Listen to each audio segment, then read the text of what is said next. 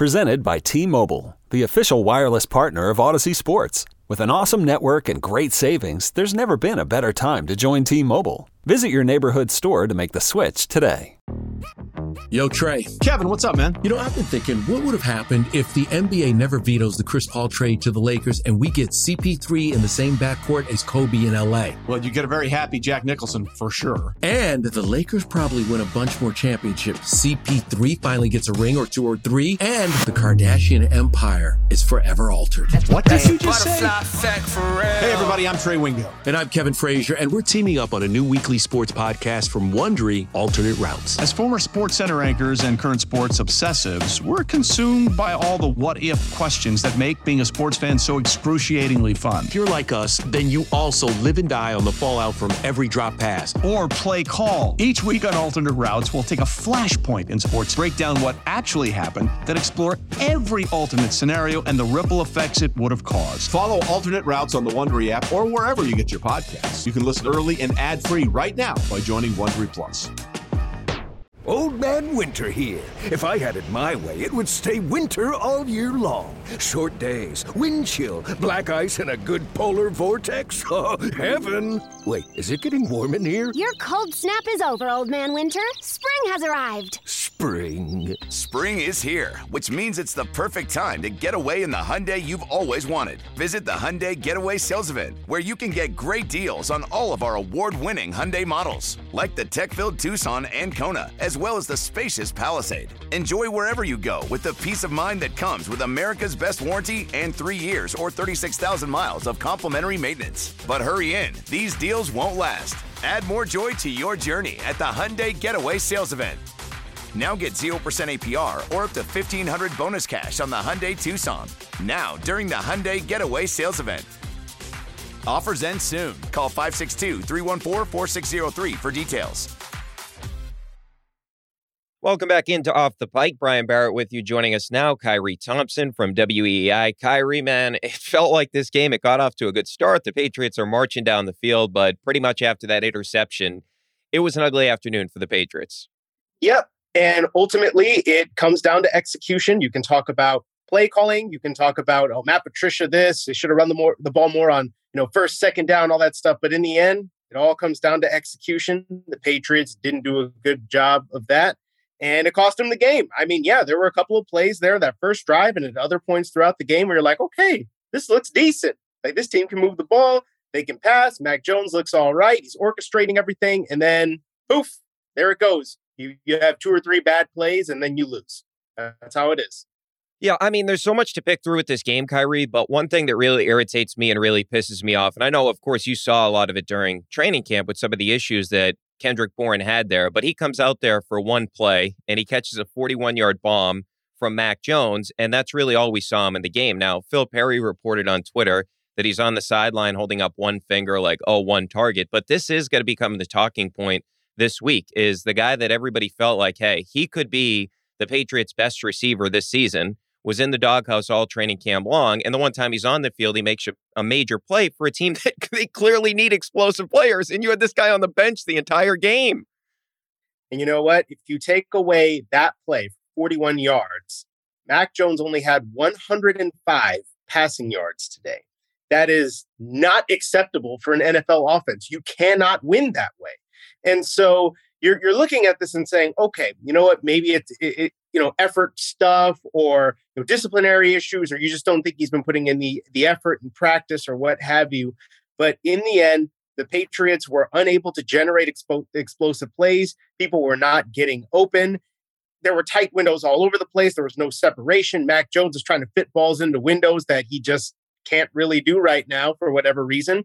And kendrick bourne comes in and immediately makes a big play which is what he did all of last year so i think that whatever's been going on with him, they're going to reevaluate that real quick this coming week, especially when you have, say, like Nelson Agholor putting the ball on the ground right away, uh, or rather, you know, in, at the end of the at the end of the game, there he puts the ball on the ground, kills any chance you could have, and making a comeback. So I bet you that whether it's Nelson Agholor ceding some snaps or somebody else giving up a few snaps, Kendrick Bourne is going to be playing a little bit more in week two, and he's they're going to need him against a really tough Steelers defense because right now they don't have a whole lot of positives on offense. They need everyone they can get. Yeah, and it feels like too, Khari, with this team, and it looks a lot like the team we saw in the second half of last season, where offensively it looked really difficult for them to generate easy opportunities for the quarterback. And having a guy like Kendrick Bourne that separates easily, can do things after the catch. Like one of the bright spots today, I thought was Jonnu Smith at the end of the game had some big plays, but it's those type of playmakers that this team needs. And you just look at the other side today.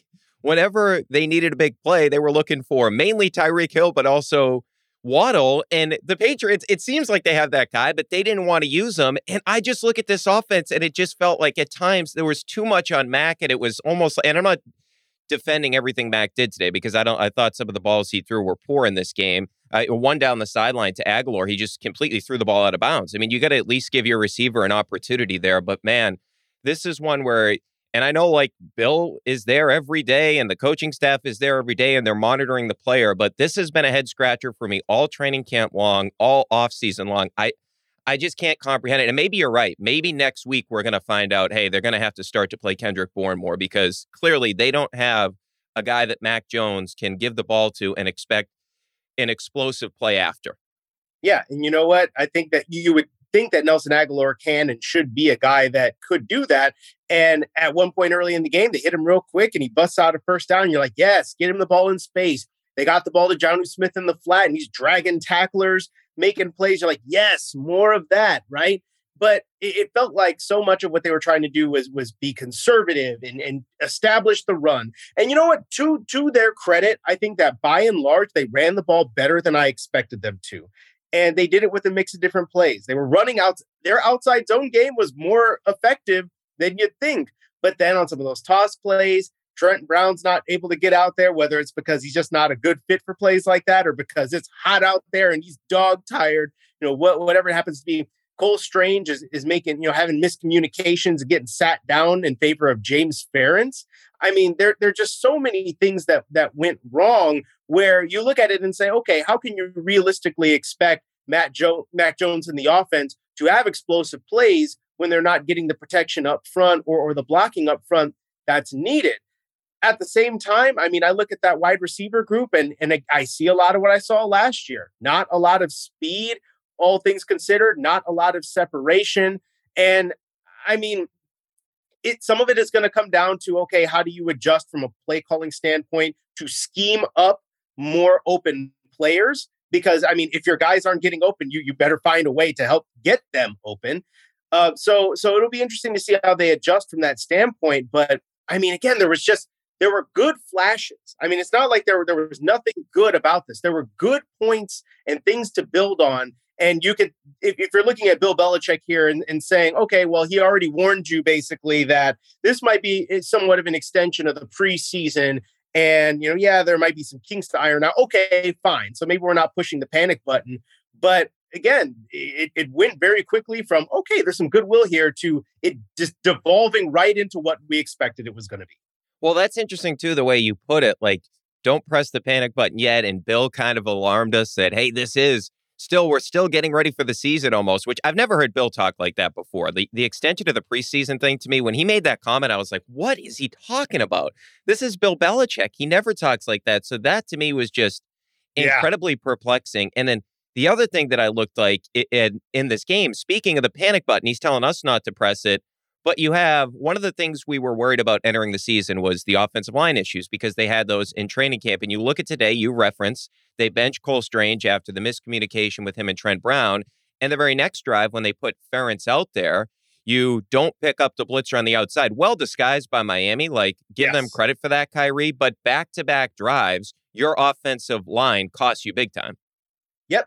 And and you could say maybe that's a little bit on Mac Jones as well, because I think there have been times where he would, you know, hold the snap count, hold the cadence a little bit, and get a feel for okay, this is what the coverage is going to be, this is where the pressure is coming from, and he didn't do it at all on that play. I mean, and so you wonder, okay, how much is that on him? How much is it on Brown? Because again, as you mentioned, the timing of that play was just very good, and he, and he was covered up a little bit. He was kind of creeping behind one of the edge defenders there it, it was well done. It was just well executed. And then uh, again, you have a situation where you had good plays, good stuff happening, and then that play and and uh, you know the interception to Parker just that derails that derails your offensive performance, and that essentially puts you on the path to losing the game. And like that, that that's basically it. And then of course there's the Waddle play, which I keep I kept on warning people. Jaylen Waddle had scored touchdowns in each of the games he played against the Patriots last year. That he's a problem. You can't lose track of him. It's not that they lost track of him so much as he just he just burns you, you know. And and I mean, in the end, that's what's going to happen when you're when you're devoting that much attention to Tyreek Hill, and then boom, there it goes. I know I'm kind of digressing and talking about both offense and defense, but I mean, a, as you mentioned, right? It's just those those execution things, right? You can have three and a half quarters of good play. And I'm not saying that's necessarily what happened here, but just hypothetically, you can have three and a half quarters of good play, and then one or two plays ruins it for you. And and that's what happened there. And the Patriots cannot afford, they do not have the, the overall talent to not execute and to give teams plays like what they did the Dolphins right there. Yeah, I'm with you. And it's interesting too. Like you mentioned the Waddle play. I go back to what transpired before that, right? So it was interesting to me because you got a buck 17 left at the end of the half there after you had the Judon sack on second down, which is Judon showed up, which was nice to see because at the end of the season, he, of course, tailed off. I thought Judon played well today, but I didn't understand the Patriots had a timeout, and you would have figured that, okay, let's use the timeout. And because I think if they use the timeout there, the Dolphins are much less likely to go for that fourth down play because there was only 18 seconds left in the half. And you heard at halftime, Mike McDaniel said his analytical department said that was a good move. That was the right play to make. And I'm just so perplexed why Belichick didn't call a timeout at the end of the half. From your perspective, was that like he didn't trust the offense or was he asleep at the wheel? What happened there? Well, well, for one thing, there was there was the injury to Adrian Phillips, right? So so he goes down and, there, and there's the long pause after that. And, and and perhaps there you could say like, okay, if, if Belichick takes a timeout right there, maybe Mike McDaniel starts to to you know rethink it. Maybe he calls a different look. Maybe he he doesn't run a play at all, you know, and, and they and they try to kick a field goal or or they they punt. Well, they would have punted at that point because it was 41 yards out, right? So I, I think that you you could make that argument at the same time. You just you got to make a play there. And and I and I think that you know you make that tackle. Kyle Dugger had a shot at him. A couple of guys had had a shot at him. You make that tackle, and maybe no points happen at all. So again, it's it's an it's an execution thing. And and again, I think they they might have gotten points out of it regardless, even if that tackle's made, because then you got a shot at a field goal with limited amount of time. And then you know the Dolphins are you know, hurrying, trying to get on the field to kick a field goal, or, or, or they're or they're clocking it right there or something. But I I feel like I'm not as peeved at the lack of timeout called as I think you just make the tackle, make the play that's there True. in front of you, and and force Miami to have to to make a play after that. Right? Make them decide if they're going to go for it. Make them decide if they're going to kick a field goal, and then and, and they don't do it, and there you go. Then the game's basically over right there. Yeah, yeah. No, it's a good point. I just would have rather called the timeout, at least try to give my offense some confidence that, hey, look, we're going to try to go for this and try to score at the end of the half because, of course, Miami was getting the ball to begin the second half to begin with. And obviously, Belichick decided not it's, to do it's that. Like the, the days of that of that old, you know, two for one seem to be gone right now. It, oh, the like double up. I miss it it, it's hard it's hard to even think of it right now because you have no idea what this offense is and i feel like the training wheels are still generally on the offense as a whole and that they are kind of slow playing it and playing it conservatively. Like, come on, how many how many second and long runs did we need today? Like, oh I, my just, god, it's the same like, thing as last year. Yeah, it, it, and you know what? And and that's an interesting way to think about this, right? Is that okay? You can talk about how different it was from, uh, you know, okay, Matt Patricia. I, I actually think there were some good play calls that happened, like like some legitimately good calls from from the offense that worked well. So I'm not going to sit up here and say like, "Oh my goodness, look at that Matt Patricia offense, like it sucked" or whatever. But but again, I think that you look at the overall style of play, it was the same as when Josh McDaniels was here, and you can point to Bill Belichick as being the guy that's like, okay, I don't know if I really like going for it right here. Let's just try to get into the half. Let's not do anything crazy, right? And so if that's how it's going to be, you can talk about Matt Patricia all you want, but he's doing what he's told. Yeah, I actually thought the third and long where they set up Agholor and there was a nice block by Hunter Henry there for the first down. I thought that was a nice play call for him. overall, my one critique of Patricia would be they come out of the half that first drive there where they have the long touchdown drive. It felt like they made an effort to go more up tempo, get Mac in the gun a little bit more. And then the very next drive, they went away from that. And then you get to that third and three. And for some reason, you're running it up the gut with Montgomery. And I don't know what you're trying to do there if you're trying to like catch them off guard. But if you like actually old Brandon Bolden play. yeah, but like even if you were going to do that, you would think that you have two running backs that are more equipped to run that type of play than Montgomery is. So I don't know if that's something Mac did at the line of scrimmage, but that to me, the third and three play was just that was an absolute head scratcher to me. I have no idea why he decided to do that. And what did you think of the tempo thing? Because I felt like Mac had some success when they started to pick up the tempo a little bit. And it felt like during the preseason in that final game against the Raiders when they went to the gun and they had a bunch of receivers out there, Mac was more successful then as well. And it felt like they didn't really play into his hands when it comes to that. And, and I think that that was probably very specifically about the opposing offense, right? Like you didn't want them to be on the field too much and, and, and potentially get gashed by Hill and Waddle and all of that. And there there were times where where the Dolphins looked a bit disjointed themselves, but there were also times where like, okay, Tua's getting the ball out against the blitz and they're they're getting free in the in the running game for for the Dolphins looks fine. I really think that that was it. That they were saying, okay, cool, that's great. We got we got a touchdown here, nice. Now let now let's go ahead and not give them the ball too fast. Grind out some yards. Um, make sure that we are the ones, you know, kind of holding the ball, you know, proverbially at the end here with with a chance to win, and and, and kind of put some pressure on them to back off the passing game and maybe get into more of a of a clock chewing mode or something like that. I, I think that it was too much thinking about what the Dolphins were doing offensively, wanting to keep them off the field and whatnot, and perhaps not enough thinking about what the Patriots needed to do to score, right? Because in the end, you have to score more points than the other team. And in order for you to do that, you need to get the ball in the end zone and not be worried about what the other team's offense is doing. I get it. They were running the ball decently at points there. Um, but I think all in all, this game needed to be won through the air. The Dolphins were daring them to win through the air. They, they were trying to make them do it, and they couldn't do it. Yeah, and it, that's a difficult thing to watch because you start to think about how much better is it really going to get or, over the course of the season from a passing game perspective. But the other thing too is like Khari, I felt like there were moments in the game where Miami came up with the big play. You think about the sack fumble that turns into a touchdown for them. And I look on the flip side of that with the Patriots, and you look at what happened there in terms of, okay, at the end of the half, Jack Jones can't make that interception. Tyreek Hill dunks on him. And then later on in the game, and I get you're still down 20 to 7, but a ball's thrown right to Myles Bryant. And really, maybe if he doesn't touch that, Devin McCourty picks it off anyway. So it just felt like those critical plays that this Patriots team, we know this season, their defense is going to help them get the offense some good field position. The two real big opportunities they had today to make those plays, when Tua was trying to give the ball to you, they couldn't make the plays. Yep. And, and you know what? That's what happened last year as well. I mean, if we're, if we're going to be honest about it, where Tua wasn't really, he hasn't been spectacular against the Patriots, right? He's a 4 0 record against the Patriots or what have you. But it's not like he's played amazing football or anything like that. He really hasn't. And there were multiple times last year where, you know, Devin McCourty had two interceptions that were dropped, one in, one in each game that could have changed the outlook of those games. And then you have these plays not being made. It was actually be, it was being discussed on on the broadcast by Adam Archuleta, the color, the color analyst. He's saying like those are the kind of plays that you got to make when you're trying to get back in a game. And at that point, you make that play.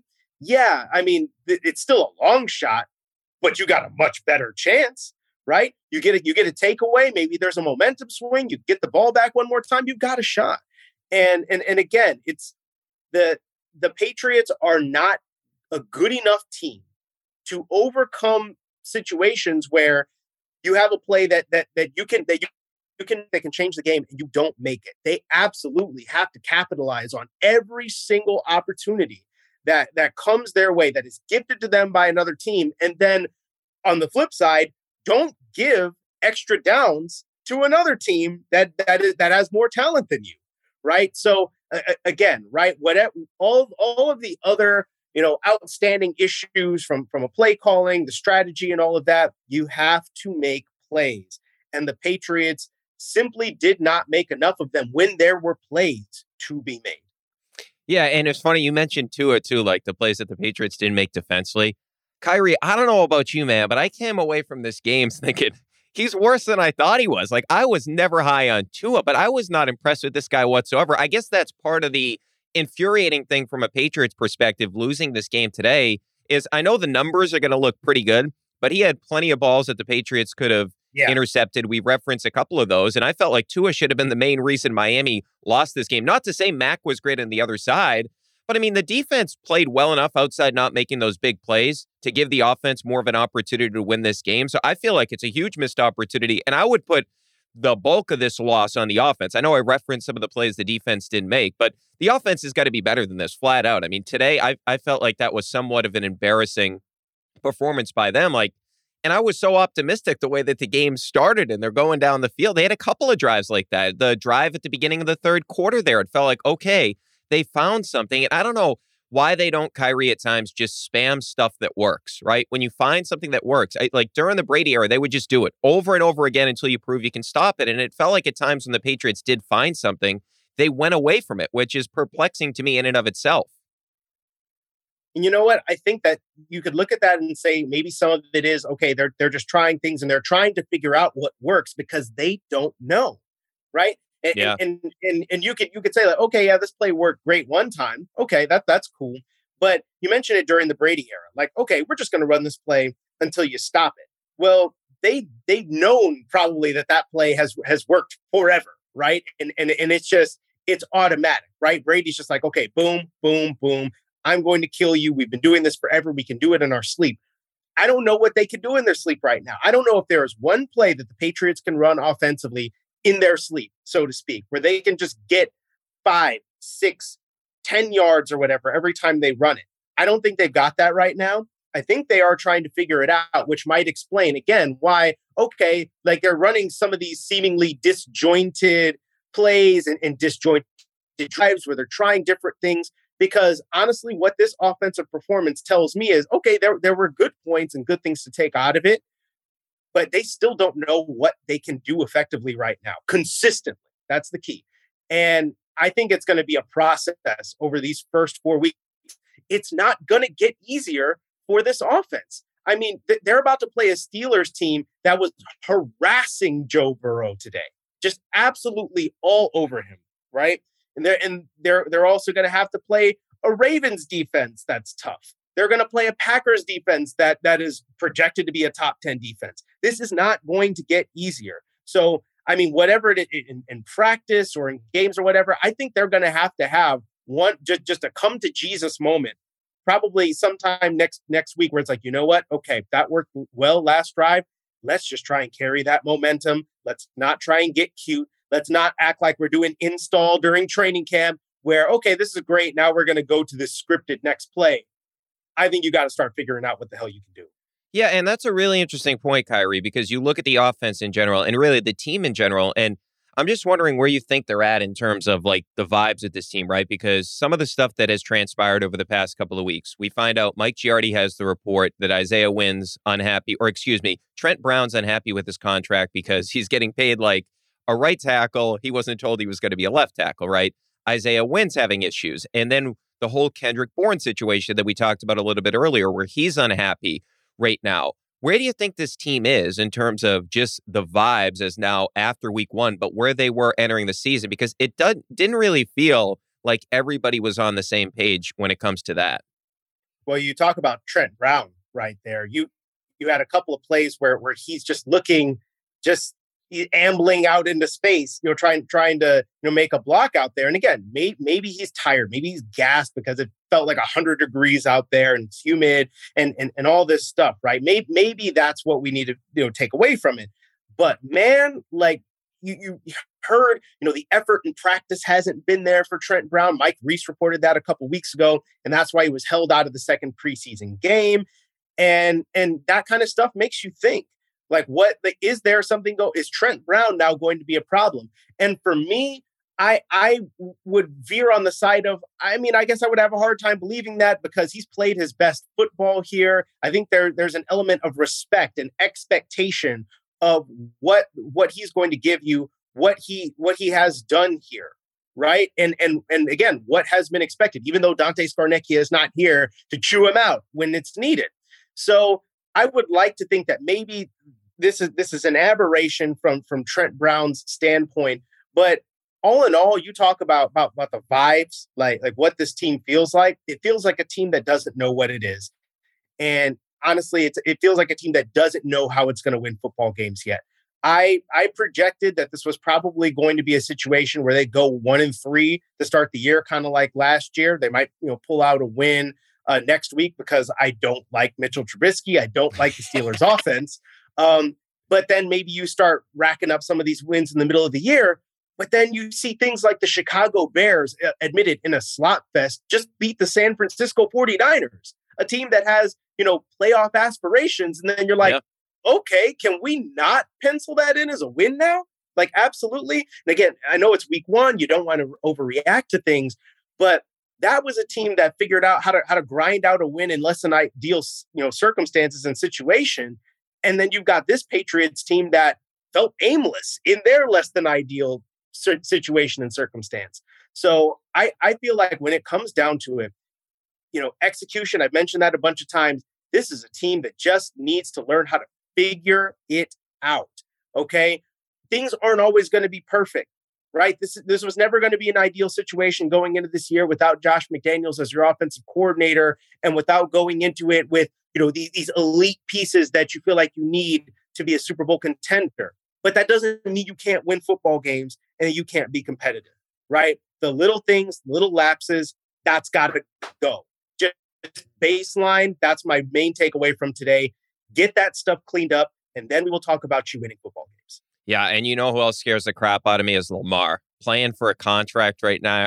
right now, I mean, I do not wrath. want to see that. Yeah, wrath, I mean, wrath and and hatred are coming to to Gillette Stadium week three. I'm oh. I'm looking forward to seeing him play in person. I'm not looking forward to see what he's about to do to this Patriots defense.